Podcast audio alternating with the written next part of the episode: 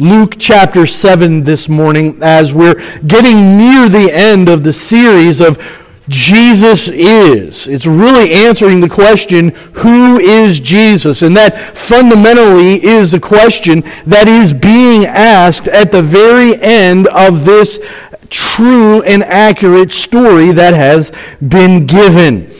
You know, growing up, your parents try to, hopefully, instill certain things in you, and you remember these things, and then you dutifully take those things and then tell them to your kids. One of those things is you teach your kids there is a difference between what you want and what you need. See that? You know. You know. You, you've been there because you were probably at a time a child who wanted something, but you did not necessarily need it. And you probably heard somebody tell you, well, for 15,000 years or whatever, kids have not needed, you know, that skateboard. That's what it was for me. You know, I wanted this skateboard and I wanted everything that went, and it had to be the right kind. You know, there's a difference between what you want and what you need. There are a lot of people who come to church or who seek out God or quote unquote religion because they want something. They're looking to gain something back. They're looking to get something out of it. What am I going to get from this? But many times it's that want that is not their greatest need. And so here in this passage, we are going to see the really pitting against one another the proud Pharisee versus the humble woman. And our theme this morning in your notes, if you're looking at that, and I have a little correction on that, is that believers have peace with God because of the forgiveness found in Jesus alone. Now, you may have thought, you know, you came in here and thought, man, he's teaching heresy today because, you know, I wrote in there not because of the forgiveness found in Jesus Christ, uh, but I was it was getting too wordy and I just shuffled it down and uh, in anyway. So, but believers have peace with God. This is what we need. We need forgiveness that is found in Christ. We need food, we need water, we need shelter, we need clothing. We, there are certain things that we need physically, but spiritually, the greatest thing that we need is we need forgiveness, reconciliation. We need to be in a right relationship with God. And that is only found by means of Jesus himself. Now, the passage that we read this morning and that we're going to look at this passage here um, is uh, sometimes mixed with another passage, another uh, person who anoints the feet of Jesus. This is found in Matthew 26, Mark 14, and John 12. Now, this is a different story altogether. This is a different account. In those, it was a different location. There, it was in Bethany, and here, this is in Galilee. In those, it took place right before the death of Jesus, and it was to prepare him and anoint him for his death and burial and resurrection. Here, this is about a year prior to that.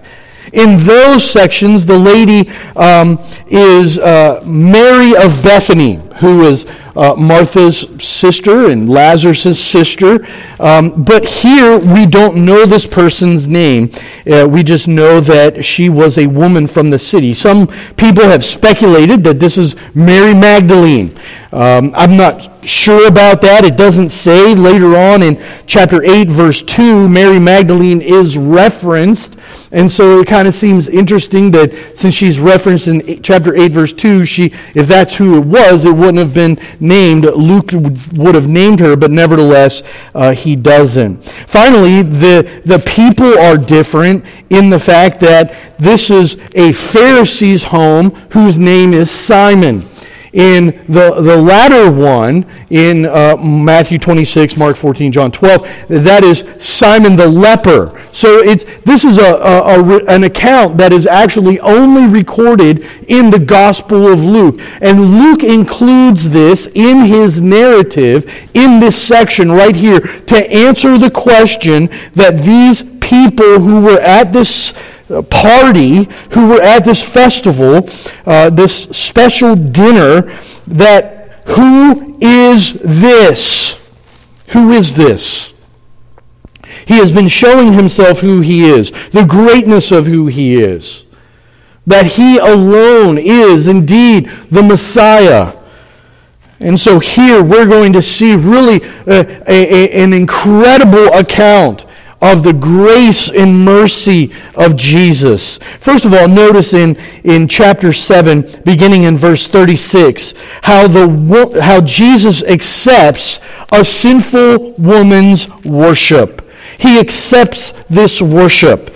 Now, if you'll notice there in verse 36, the Pharisee uh, asks Jesus to come and eat. Now, I think right there off the bat, that is an amazing and an astounding thought. Many times Jesus would go and he would eat with, you know, sinners and tax collectors. And, and Jesus loved to be with them because he was teaching them the truth. And they many times were what? They were receptive to the truth. You, you see that, especially in the Gospel of Luke, over and over. Jesus speaks the truth to the folks who were outside of the bounds. But he doesn't leave them there. He tells them the truth. And they repent, they turn to him. Here, Jesus is going to a Pharisee's home. He's going to somebody who usually he is opposing them, right? Isn't he normally lambasting them, saying, Woe to you? But yet here, Jesus goes and he sits. He gives them an opportunity to repent. You know, sometimes it's easy for us, I heard somebody phrase it this way it's easy for us to be a Pharisee to the Pharisees. People that we see and we know that we just kind of know that they're kind of legalistic in that sense, and we go, oh, I'm much better than they are. I'm not a legalist. Right? you know, and you're like, you understand what you're doing. I'm like, I understand what I'm doing. I'm, they need God's grace. We need God's grace. And so Jesus goes and he accepts, he eats at the Pharisee's house. He reclines here at the table. Jesus' grace is wide. He will eat with Simon the leper and he'll eat with Simon the Pharisee. And the point is so that he can share his incredible grace and mercy to them. Well, while this Pharisee is having this, this dinner party, it probably was a festival of some sort. Uh, commentators are not 100% sure, but it's very possible that this was something that the doors were open and it was kind of like a, a drop-in thing where people could from the city they could come and, and they could drop in anytime they would like and, and uh, they could move in and out. And especially if they weren't quote unquote important they could come and they could stand back by the walls and just observe come in and hear the conversation that was going on and just kind of be a fly on the wall and to hear what was taking place well, here comes this woman. Notice Luke tries to get your attention in verse 37 because he says, Behold. That, that is an indicator to say, here is something that's weird that's going on. Here's something that is twisting in the plot. There is a woman of the city who was a sinner. So this is most likely a, a, a nice way that Luke is writing that she was a prostitute. That here she was a woman of this uh, of the city, she was a sinner, but she had learned the location of Jesus. She found out where Jesus is going to be. You see, she found this information out, and it says that while Jesus was reclining at the table at the Pharisee's house, she brings something to him. Now, in, in our culture, we have a nice big table and we have chairs that sit up off the, the, the ground. But in this culture, the, the table would be low and they would actually be laying on the floor. They would have maybe a pillow or whatever, but their head would be near the top of the table. So they would let, kind of like in those parking spots you see that are kind of staggered, they would kind of lie like that so that their feet are, I'm not going to get down and demonstrate it for you because it's going to be hard to get back up. But they, they lay down and with their head right by the, and so they could just sit there and eat with their feet extended out. And so they're all kind of lying around the, the table, reclining like that. To us, that's rather strange. I, I, I would feel very uncomfortable eating that way. But this was how they did it. And so th- she comes in, and Jesus is right there. Jesus is right by the table. He's eating. So his, his head is not easily accessible, but his feet are. And so this woman comes in, and she, she just wants to show her appreciation. She just wants to show her love because of what has already happened to her. we'll get into that in a few minutes. But she brings an alabaster flask of ointment. So this was generally a, a, a, container that was rounded, and there were different types of jars that they used to, to keep these in. And the jars themselves would have had some value, but it was really the kind of thing where uh, they would take it and they would break part of the neck off so that they would easily be able to pour and to anoint. Now, this was not general olive oil, which was very plentiful, and when things are very plentiful, they're very cheap. Okay? That's not what this was. So later on, when it talks about the ointment, it really was more of a, a perfume type of thing that they would, that they would use uh, during, this, uh, during this kind of a festival, especially to celebrate what would be going on. You know, in, in this culture, they like things to smell uh, nice as well, right? That's why uh, we like to have, you have a, a dinner party over many times, what do you do? You don't bust out the alabaster box and, and, and you know, you, you light some candles, right? Some smelling candles, not just, you know, the candle, but you light some smelling candles. What kind of candle are you going to burn? So that it smells good. The aroma is there. And so she was bringing this something to this festival, something to this dinner that nobody else was bringing. She had easy access to her, his feet. It says in verse 38 that she was standing behind him at his feet, but she wasn't just standing there. It says she was weeping. She, so she, she was, this was not fake. This wasn't something that was conjured up. This was pure, raw, genuine emotion. It was so much that it flowed from her face. She was flooding her face with her tears. They were falling down on his feet. And it says that they wet his feet and with her tears and wiped them with her hair of her head. Now, this was important because ladies in this culture generally wore their hair up. If they had long hair, they would take it and they would wrap it and it would be, it would be up. And to let your hair down in the middle of the, the day or at a dinner party would generally be inappropriate. It just wasn't the thing that they did. Whether we understand it or not doesn't matter. It's just that's how they did it. So for her, her hair was being up. She actually had to take it and she would have unraveled everything so as to, to do this on purpose. She was, she was showing her care. You see, she knew at this time, she knew that her greatest need was not for the people to think well of her. Because actually, it took a lot of courage and boldness for this woman to show up at this place. Do you get that? For her to even come in said, My need is greater than the fear and the judgment that I'm going to incur.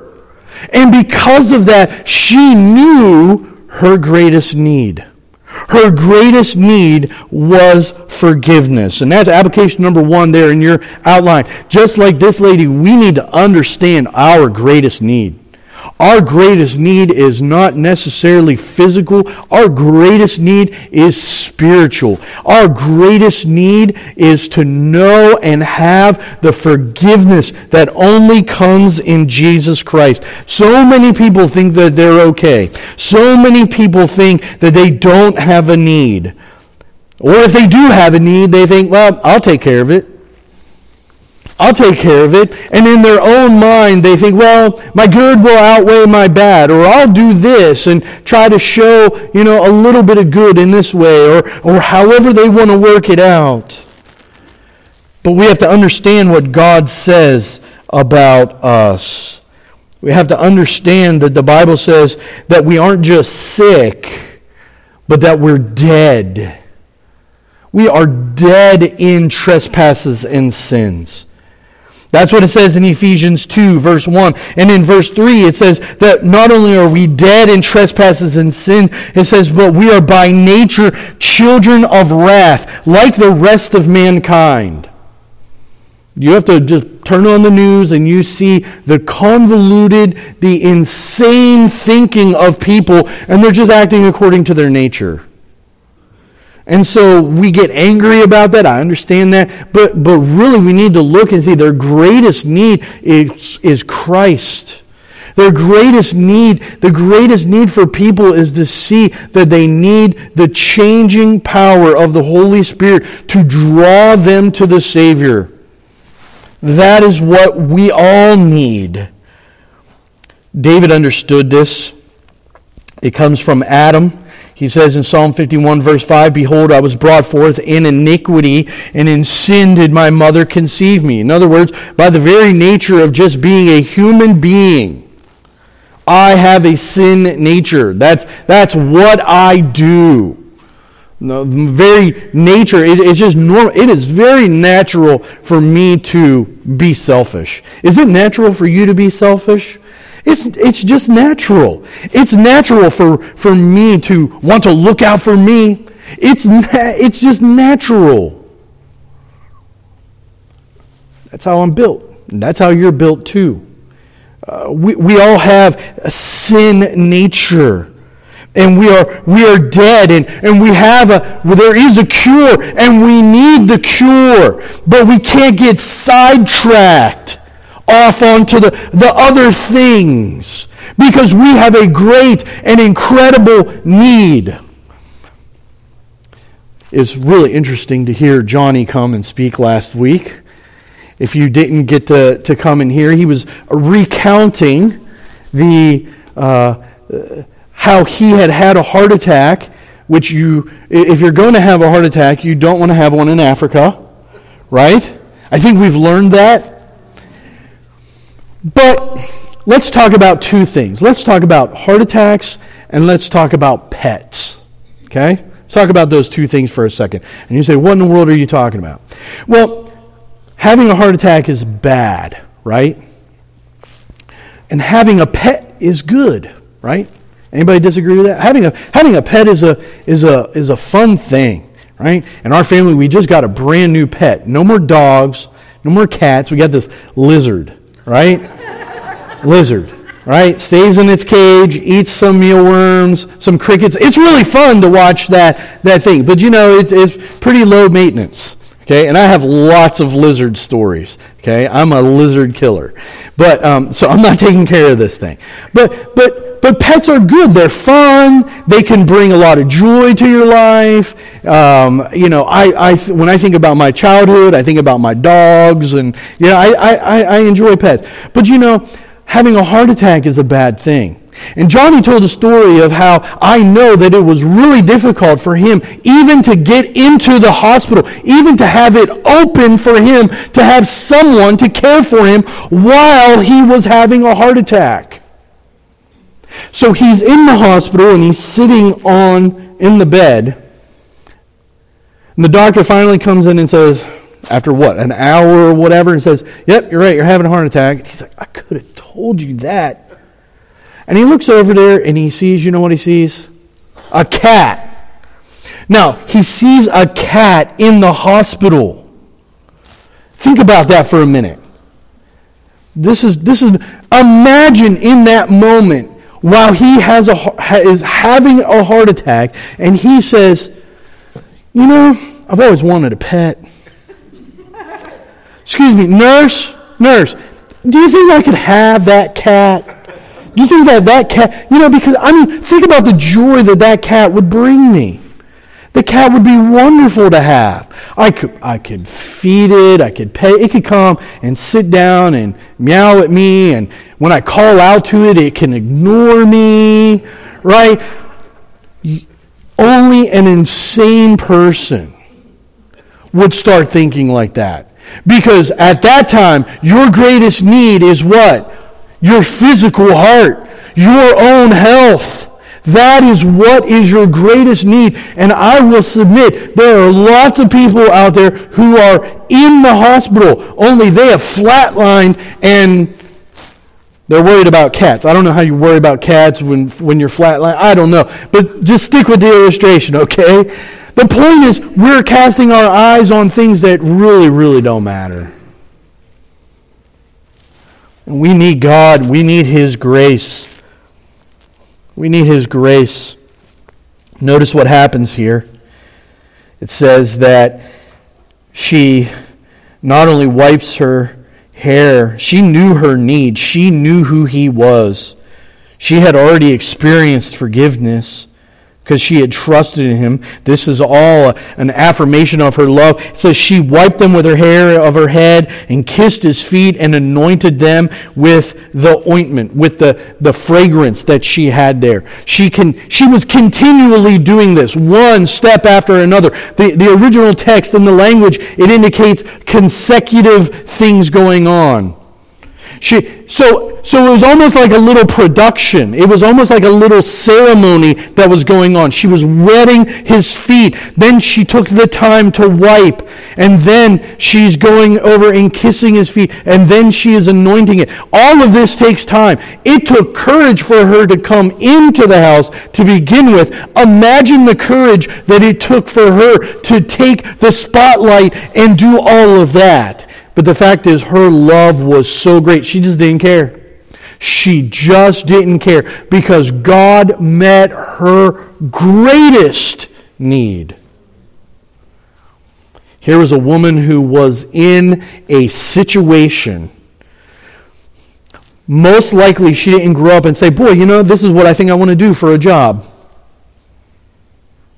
Who knows how she got into that horrific situation. But the fact is, she was there and she saw the greatest need that she had was forgiveness in Christ. And she loved much. You see, when she was down there at Jesus' feet, she didn't walk in and say, Excuse me, can you sit up? I'd like to anoint your head. She comes in and she says, I'm going to go right here at your feet. She was showing her humility. And isn't it true that to come to God, we must be humble? God gives grace to the humble. We need to be humble people. We need to be people who are humble. Well, notice what happens in verses 39 to 43. Jesus is going to show and answer the prideful man's objection.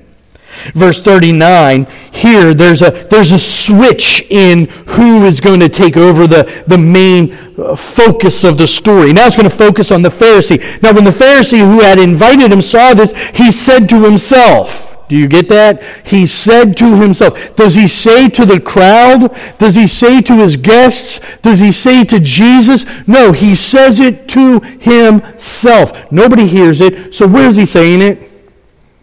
He's saying it in his mind. These are his thoughts. Keep that in mind for a second. So he says in his own mind here, he says to himself, if this man were a prophet, which prior to this it had been stated, right? With John, when John said, are, are you a true prophet? Are you the one who is to come? And Jesus answers him, You think this Pharisee doesn't know about that? Of course the Pharisee knows everything that's going on. But she, he says, if this was a prophet, he would have known who and what sort of woman this is who is touching him. For she's a sinner. She is a sinner. Now, what's really interesting is Jesus is going to answer this man's thoughts. You know, almost every time in the Bible when God answers somebody's thoughts, when Jesus answers somebody's thoughts, it's always a bad thing. It's always it's almost always a bad thing because you know, by the time you're an adult, most people have learned to have a filter, right? To not let anything that enters into your mind come out of your mouth. But you can't hide anything from God. So, so here he's thinking, if this guy was a prophet, he would know this stuff. Meaning what? He's not really a prophet. He's not true. See that? He's, he's a fake. He's not really who he says he is. And so what Jesus does is Jesus answers him. Jesus said in verse 40, Jesus answering said to him, Simon, I have something to say to you. And he says, Say it, teacher. Uh, th- this is, uh, then, then he's going to give him a parable. We'll look at that in a second. But I mean, imagine how Simon will be astounded by this. Imagine you're sitting there at, at dinner table, you get invited over to somebody's house, and somebody says, Listen, I'm going to have you come over to my house, and I am going to fix you. My grandmother's from the old country, her special recipe for lasagna. I mean, it is going to knock your socks off. It is the greatest stuff ever. This has been passed down to my family in generations. I don't make this for anybody. It is special. I'm only going to I'm going to make it for you because you're going to be my special guest. You come in, you sit down. Everything is beautiful. The candles are lit. You even got some Yankee candles going on so it smells good even though with that food you don't need any candles, right? And so you're sitting down, you take the first bite and you in your mind with a big smile on your face, in your mind you think, "Man, Chef Boyardee tastes better than this stuff." What would go through your mind if that guest looked at you and said, Chef Boyardee, eh? now, you didn't say anything. You were smiling. You would think, How do you know that? And you are a different kind of person. well, we don't experience that generally because we're not with a prophet like Jesus. And so here's Jesus who does this. So when this Jesus is going to answer this Pharisee, this Pharisee better listen. He says, I got something to tell you. And he says, Well, go ahead, teacher. He's still showing respect by giving him the, the, the, the, uh, authority and by tell, calling him teacher. He says, there was a certain money lender who had two debtors. One owed 500 denarii, the other 50, and when he could not pay, he canceled the debt of both. Now, which of them will love him more? You see, up to this point, what had been taking place? Up to this point, Simon had been comparing himself. He'd been comparing himself with the woman. And that's an, uh, an application we need to understand right there because Jesus is using this parable to confront that. So, number two there on your outline do not, don't compare yourself with others. Don't do it. Don't compare yourself with others because we, we have to understand that it's, it's always easy to find someone who is lower than we are, but it's also just as easy to find someone better. So just cut it out. The only person we need to compare ourselves with is God. And, and we need to seek to grow. And in regards to in regards to comparing ourselves and when you when you do see those things we need to have the attitude of seeking to bring people along because at one point we were on that road so for instance imagine uh, last year and I mean like a whole year and a couple months, a, a, year and three months ago, you decided, you know what? I know some of y'all don't need to do this. But you said, you know what? I'm, I'm going to lose 35 pounds. Okay? I'm going to lose 35 pounds. And so in that time, you've done it. You've done it. And you're like, you know, I'm going to keep going. And there was, at the beginning of this year, someone who said, I'm going to do the same thing. Now, they're only three months into it, and they've lost seven pounds. And they tell you, hey, I lost seven pounds. And you go, I've lost 35. Now, what is ridiculous about that? What's ridiculous about that is there was a time when you had only lost seven pounds. That you were, uh, you have to get to seven before you can get to 35. There was a time when you were there. And so, really, as Christians, we see people that are growing, people who have come to Christ and they're growing, and, and they may not be spiritually as much. And we need to say, hey, let me encourage you. Let me take you along and help you along rather than throwing down judgment. And this man here, he's just looking down at this woman. He's, he's looking down at her because he thinks he is so much greater. And this parable is going to show what this woman is actually doing. She doesn't come here for forgiveness, she already has forgiveness. And she is demonstrating her love of forgiveness see this in this parable that Jesus gives, which is something that's interesting that Luke does. He'll take a, a story and then insert a parable in the teaching and then finish the story.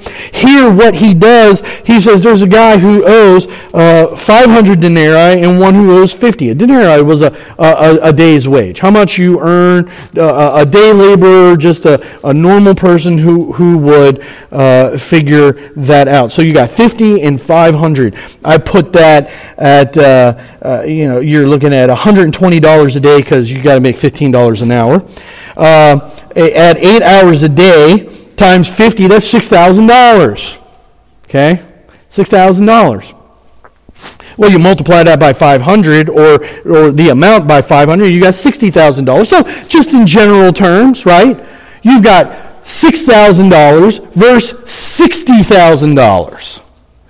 Now, this is kind of almost like somebody calling you up saying, "Hey, you know what? You know your car that you almost, that you have, you know, you paid some money on. I'm going to take the care of the rest." And you're like, "Wow, cool, thanks." And then somebody calls up and says, "Hey, your bank calls you and says, "Hey, you know your house paid off, done." I'm going to be a little more excited if you pay off my house than if you pay off my car. Right? I mean, that, this is how I would be. Yeah, I know a lot more in my house than on my car. And, and here, these were people who were indebted.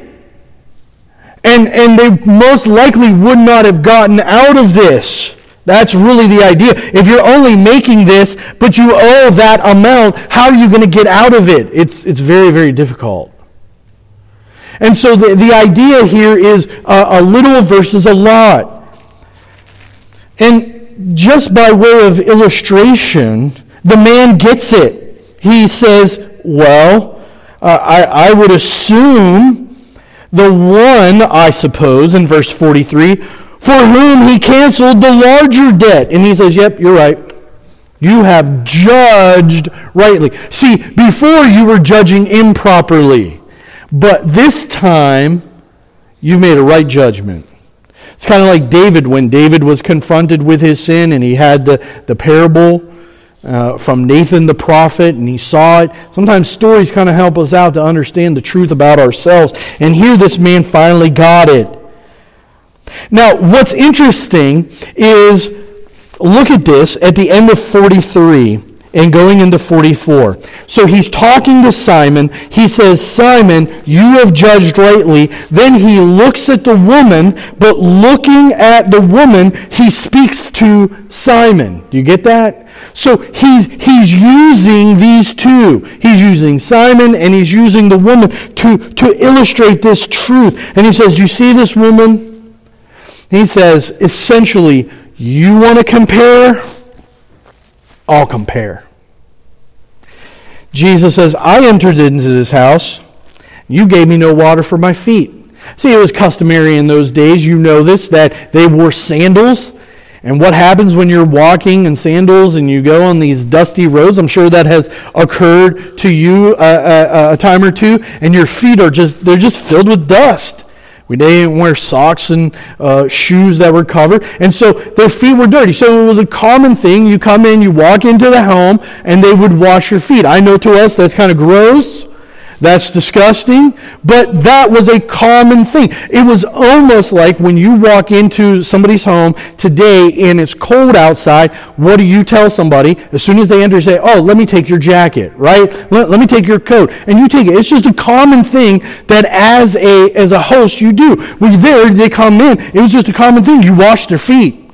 Simon didn't do that. The Pharisee didn't do it. Jesus' feet were no concern to him. But look at what she did. She wet her feet, his feet, with her tears and wiped them with her hair. You know, most ladies like their hair. Isn't it true? I mean, most ladies like their hair. Now, guys, we're just like, whatever.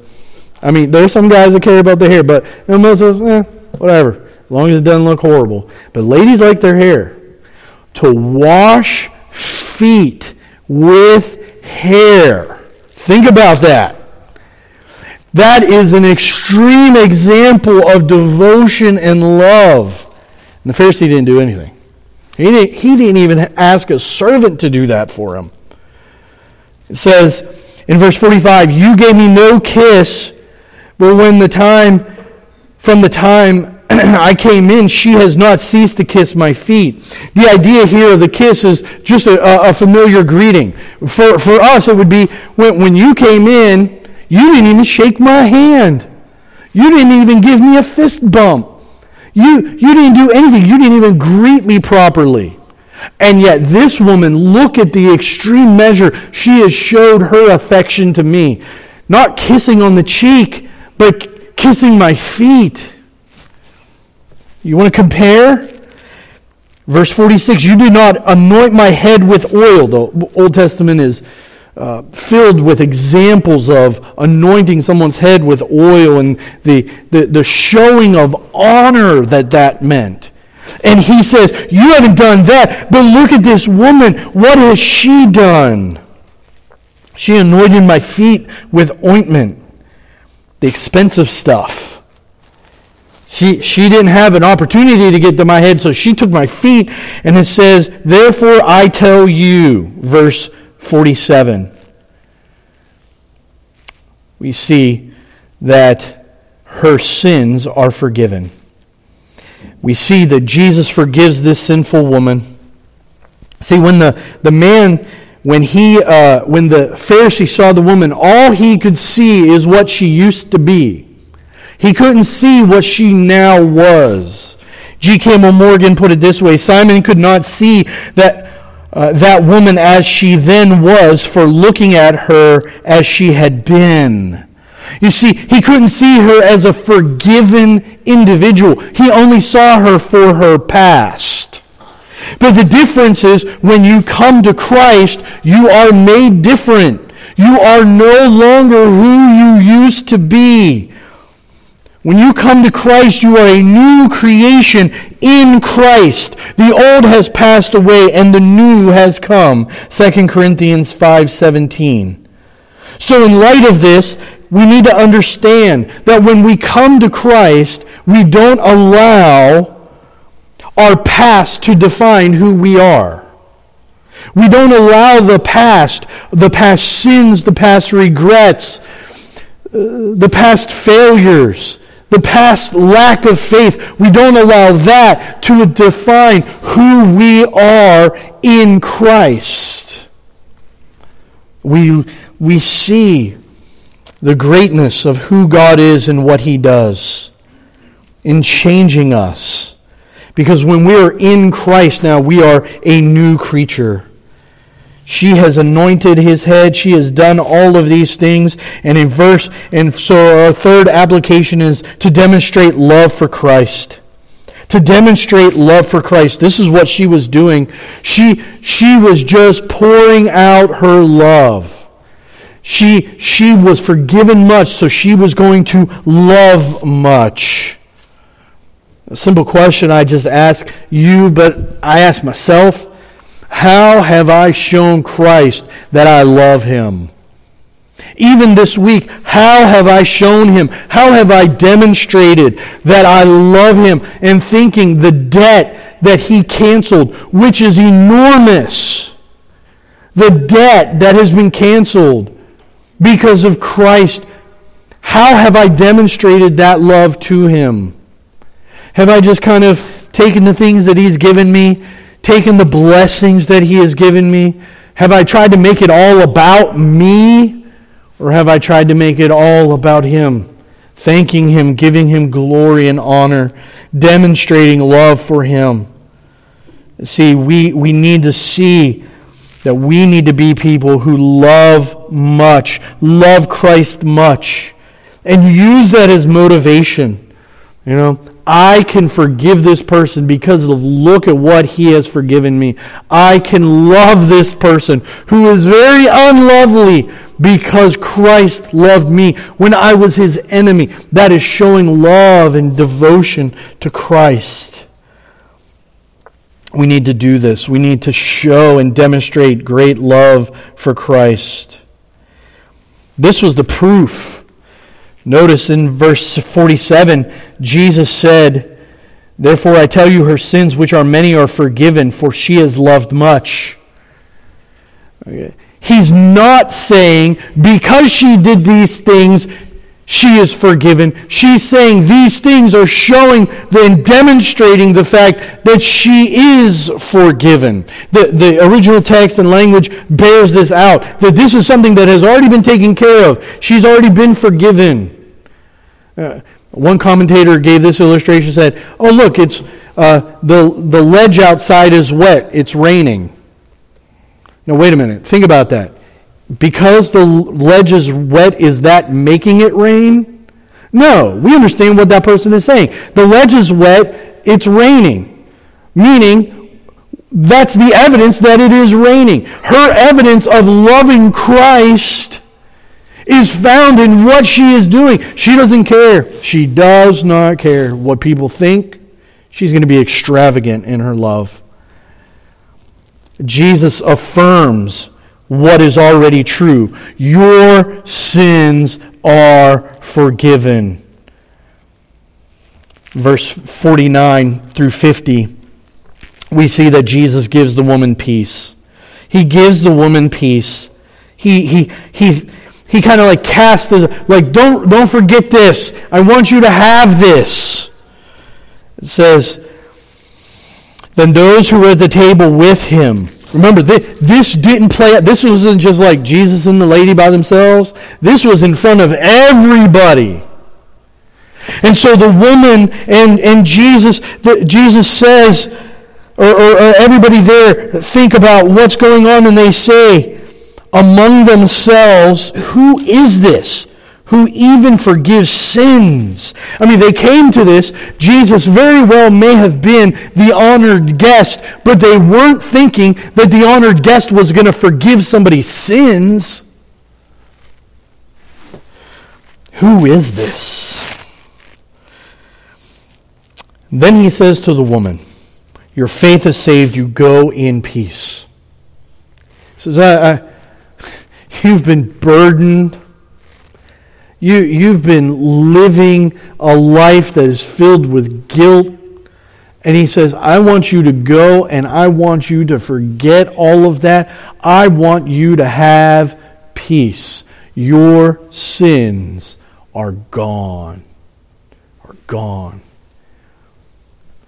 Uh, that is a that's a fundamental teaching, but it's hard to get. You, you know, when, when I played sports, the coach would always make us start out all the time dribbling, passing, and doing layups. Now, you know how many layups we did?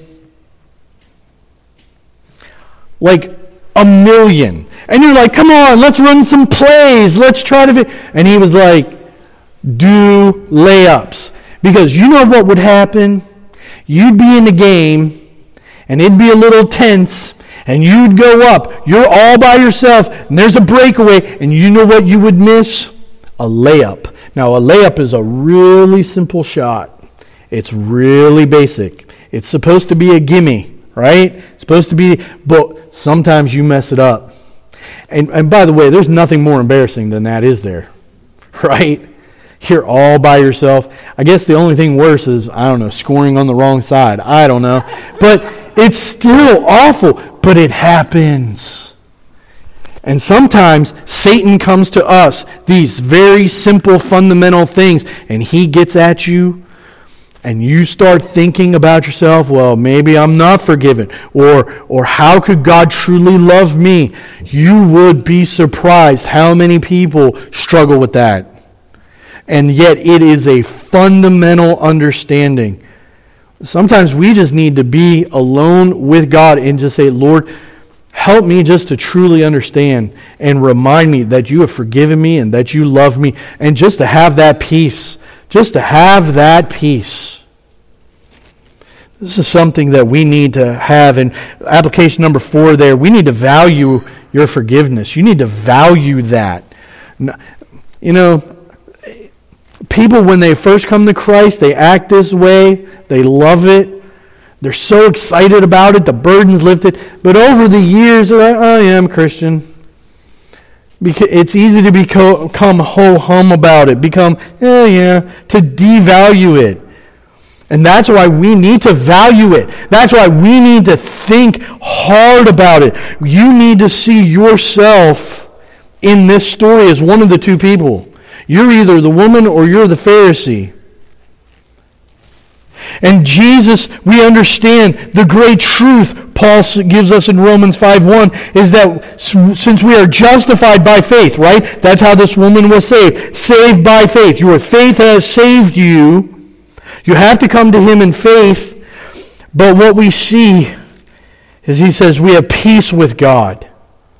Not through our own efforts, but because of the Lord Jesus Christ. This is an incredible statement that would do you well, Romans 5:1, to go home and meditate on. To fill your mind with, to think about it. Go in peace. Go in peace. So as we conclude, I ask you, are you like this humble woman? Learning, understanding who Jesus is, learning and understanding who you are, seeing your greatest need, and He fills it. The, the text doesn't actually say what the Pharisee decides, it doesn't say what he actually ends up doing. But we do see the fact that at the beginning he was not a believer.